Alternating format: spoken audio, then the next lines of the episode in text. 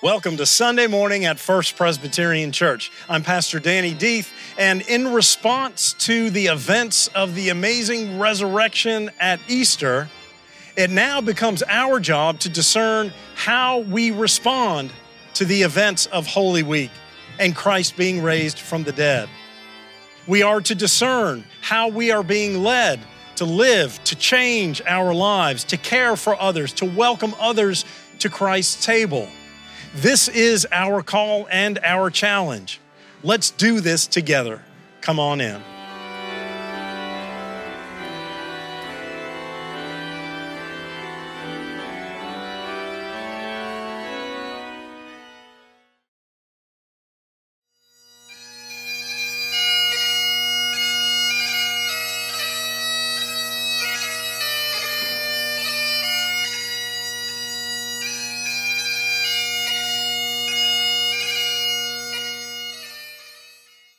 Our first lesson this morning is taken from Ephesians 2, verses 1 through 9. You were dead through the trespasses and sins in which you once lived, following the course of this world, following the ruler of the power of the air, the spirit that is now at work among those who are disobedient. All of us once lived among them in the passions of our flesh, following the desires of flesh and senses and we were by nature children of wrath like everyone else. But God, who is rich in mercy, out of great love with which He loved us, even when we were dead through our trespasses, made us alive together with Christ. By grace you have been saved, and raised us up with Him, and seated us with Him in heavenly places in Christ Jesus, so that in the ages to come, he might show the immeasurable riches of his grace in kindness toward us in Christ Jesus. For by grace you have been saved through faith, and this not your own doing. It is the gift of God, not the result of works, so that no one may boast. This is the word of the Lord. Our second lesson is taken from Paul's letter to the church in Rome. We are reading the first chapter right after the introduction, the salutation, Paul jumps in, chapter 1, verses 8 through 17. Listen for the word of the Lord. First, I thank my God through Jesus Christ for all of you, because your faith is proclaimed throughout the world. For God, whom I serve with my spirit by announcing the gospel of his Son, is my witness that without ceasing I remember you always in my prayers, asking that by God's will I may somehow at last succeed in coming to you. For I am longing to see you so that I may share with you some spiritual gift to strengthen you, or rather, so that we may be mutually encouraged by each other's faith both yours and mine. I want you to know, brothers and sisters, that I have often intended to come to you, but thus far have been prevented, in order that I may reap some harvest among you, as I have among the rest of the Gentiles. I am a debtor of both Greeks and barbarians, both to the wise and to the foolish, hence my eagerness to proclaim the gospel to you also who are in Rome. For I am not ashamed of the gospel. It is the power of God for salvation to everyone who has faith, to the Jew first and also the Greek. For in it, the righteousness of God is revealed through faith for faith. As it is written, the one who is righteous will live by faith. This is the word of the Lord.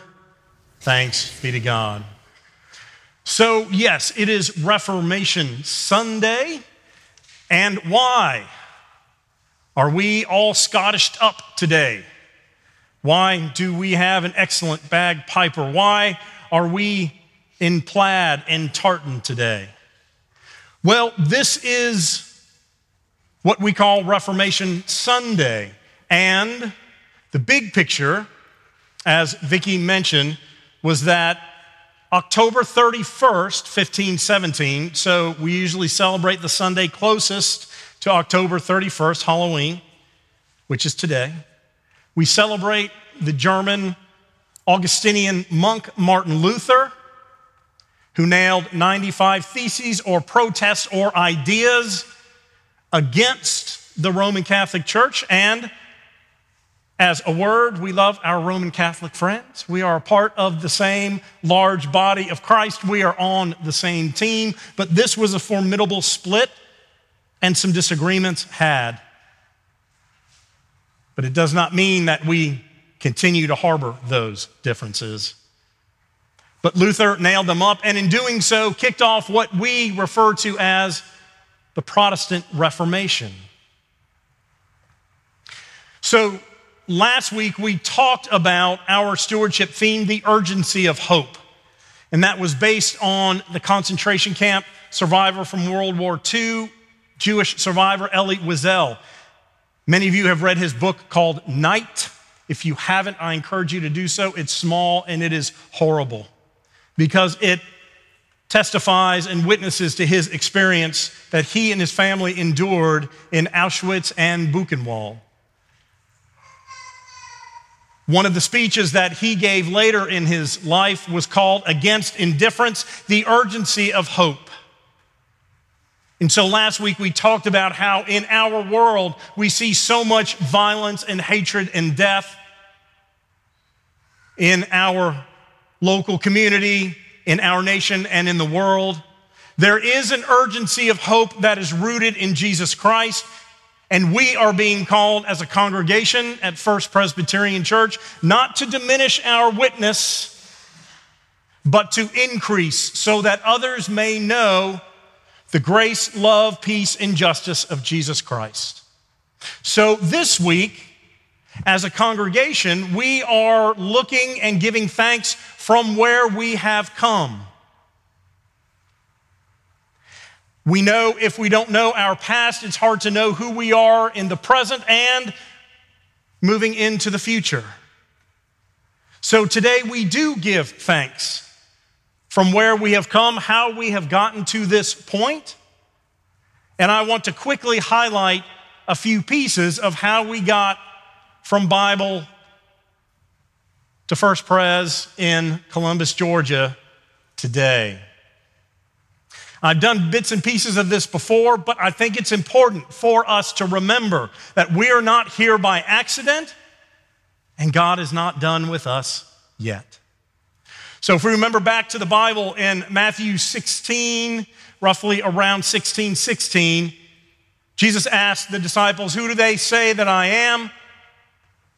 And to move through that, Peter says, You are the Messiah, the Son of the living God. And Jesus says, Yes, Peter, whose name was Simon at the time, changed his name then to Peter, which means the rock, and says, On you, Peter, I will build my church.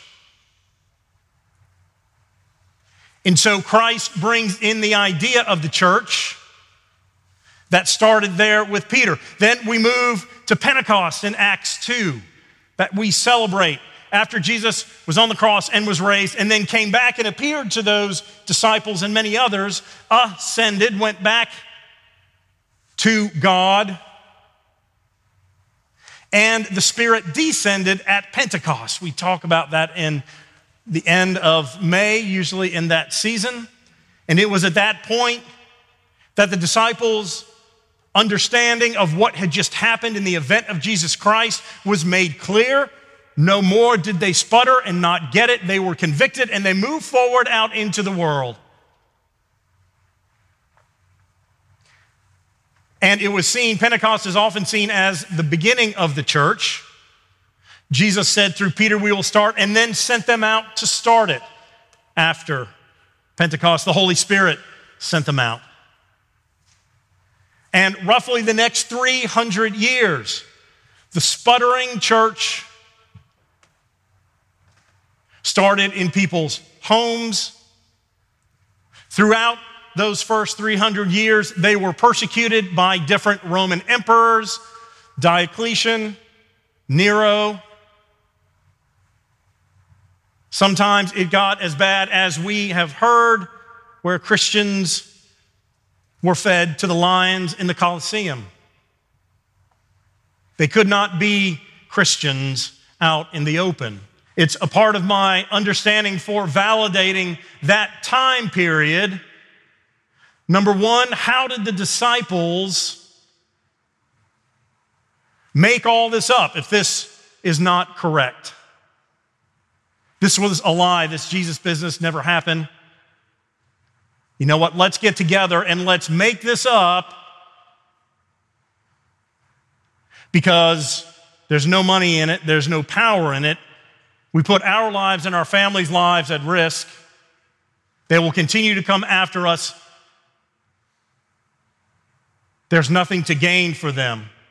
Why did the disciples fight that? Because they saw, witnessed, and were present with Christ in the time that Christ was with us in this earthly life. They saw enough to put all that on the line and risk it to then go out into the world and tell others. And then, why, for the first hundred, couple, 300 years, would Christians dare to fight that? Similar to those original 12? Once the persecutions started, why would people continue to worship this fallacy that was just made up by a couple of people? Well, because that's not the case. The case is they were there. They did see Christ. Christ made a difference to them. They knew that, but it bears testimony that the first 300 years when they were persecuted, they continued to be faithful. They're not going to do that on something that did not exist because it continued to put themselves at risk. Round 300, Constantine the emperor had a battlefield vision, was fighting for control as emperor.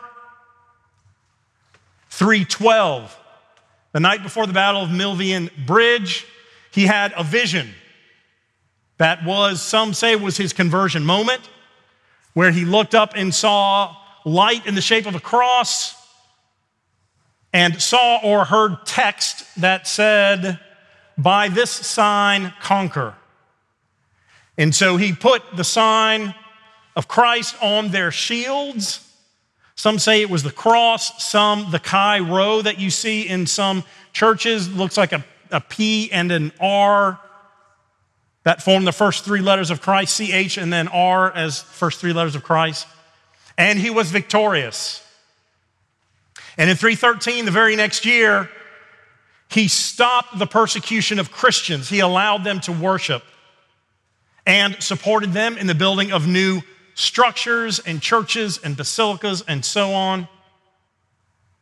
Until in 380, Theodosius, who was emperor then, made Christianity the, the official religion of the empire. And from that point forward, wherever Rome was, so too was Christianity. That's when the faith took full root. And to move us quickly through history Events came and changed. There was a great schism in what was the one Roman Catholic Church uh, between East and West. There were the Crusades around 1095 for the next 200 years, roughly eight or nine Crusades, fighting over the Holy Land that eventually uh, the Muslims won, uh, prevailed in that time through the Middle Ages up to 1517, when Martin Luther, who was a professor at the University of Wittenberg, went to the church and nailed, as tradition says, these 95 ideas and thoughts that were critical of the Roman Catholic Church. He was a professor. He was not seeking to jumpstart a movement.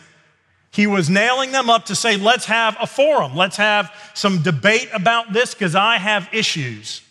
And there were many.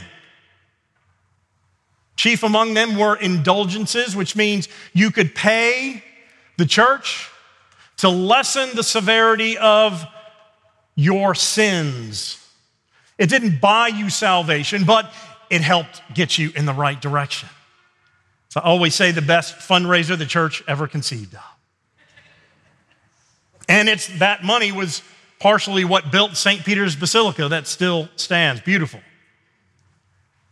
That was the chief grievance, but there were many more. The hierarchy of the church had become too powerful and was exploiting the people. There was no access to scripture, as Vicky said.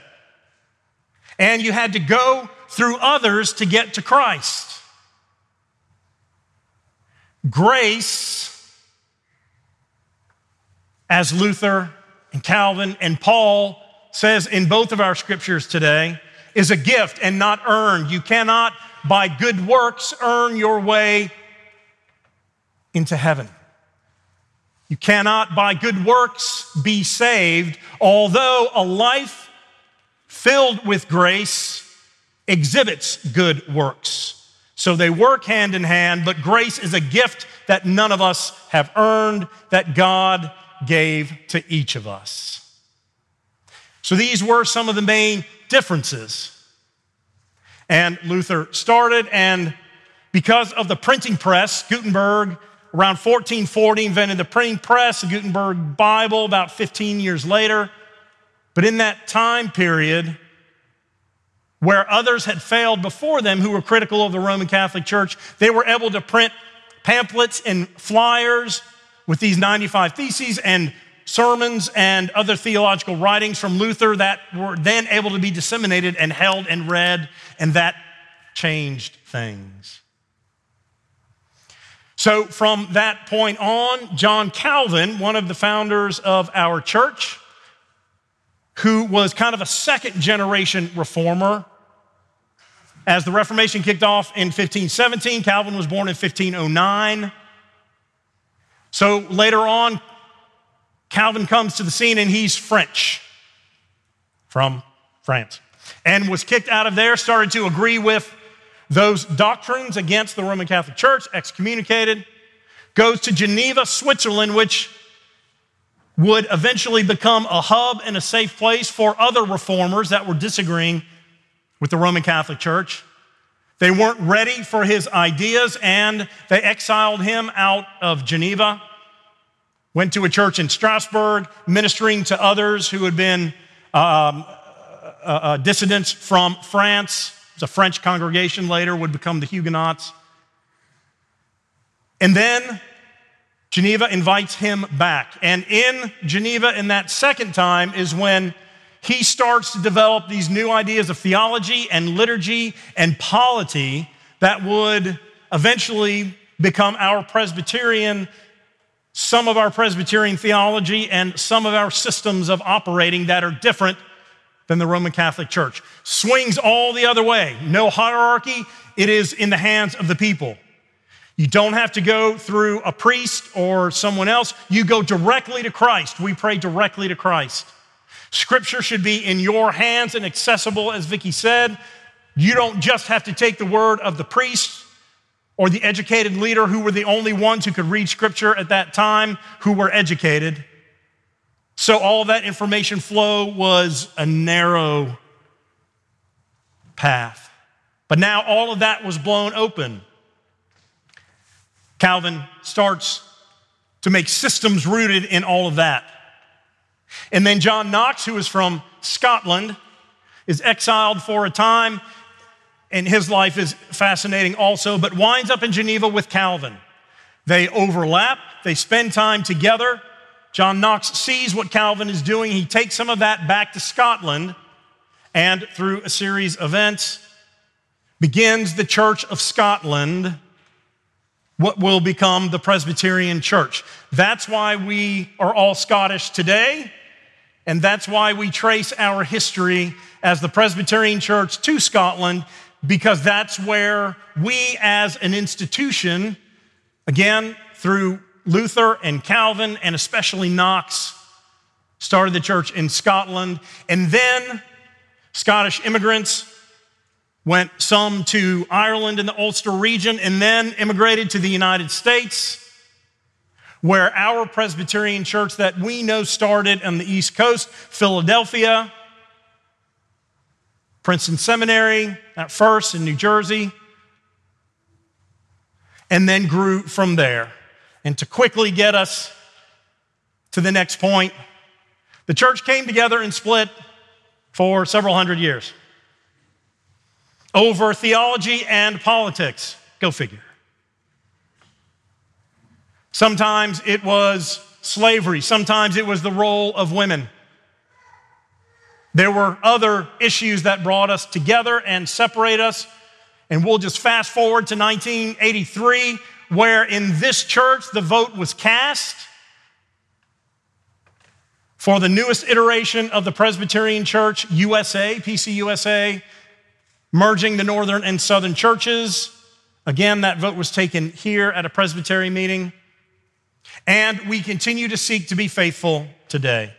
The point of all of that is to say that God has been with the development of the church from the very beginning. In the 1830s, when Columbus had given plots of land to root this new city in faith, First Presbyterian was one of the churches given land, and it bounced around a little bit after that, but settled here. All of those people who went before us were both saints and sinners, as we are every day. They did their best. They made good decisions. They made poor decisions. They gave of their time and their talents and their resources. They continued to spread the word of God in the community. They were not afraid or ashamed of the gospel, which is what Paul says in Romans today. I am not ashamed. As he says to the church in Rome, Rome has all of the cards, Paul has none except God, Jesus, and the Holy Spirit. He's standing up as a lone voice to say, I am not ashamed of what I know, what I have experienced in the amazing gift of grace and love in Jesus Christ. Do not be ashamed or afraid. Today, we are being called to take stock. It is no longer okay to sit back and let others do what we know we need to do. We have access to scripture that the reformers bought with their lives. Do we use it, or have we become so spoiled that although there are Bibles in every home, they creak when you open the binding? You have to blow the dust off. And what a crime that is. And come, and we'll do that together here. But access to scripture has been granted hundreds of years ago in the Reformation. And we cannot say that we value education or follow Christ if we refuse to ever read Scripture on our own or with others. It does not work. So Paul is saying, Come. It is my faith and your faith that works together so we can spread this amazing news. So, in week two of our understanding of the urgency of hope, the urgency is that we use what we have been given scripture, grace, gifts, inheritors of this tradition that lands with us today from the 1830s back to the first conversation Jesus had with Peter. We pick it up now. We are the disciples, we are being sent. So, with joy and challenge, in seriousness and power, let us go and proclaim that he has been raised. Hallelujah. Amen.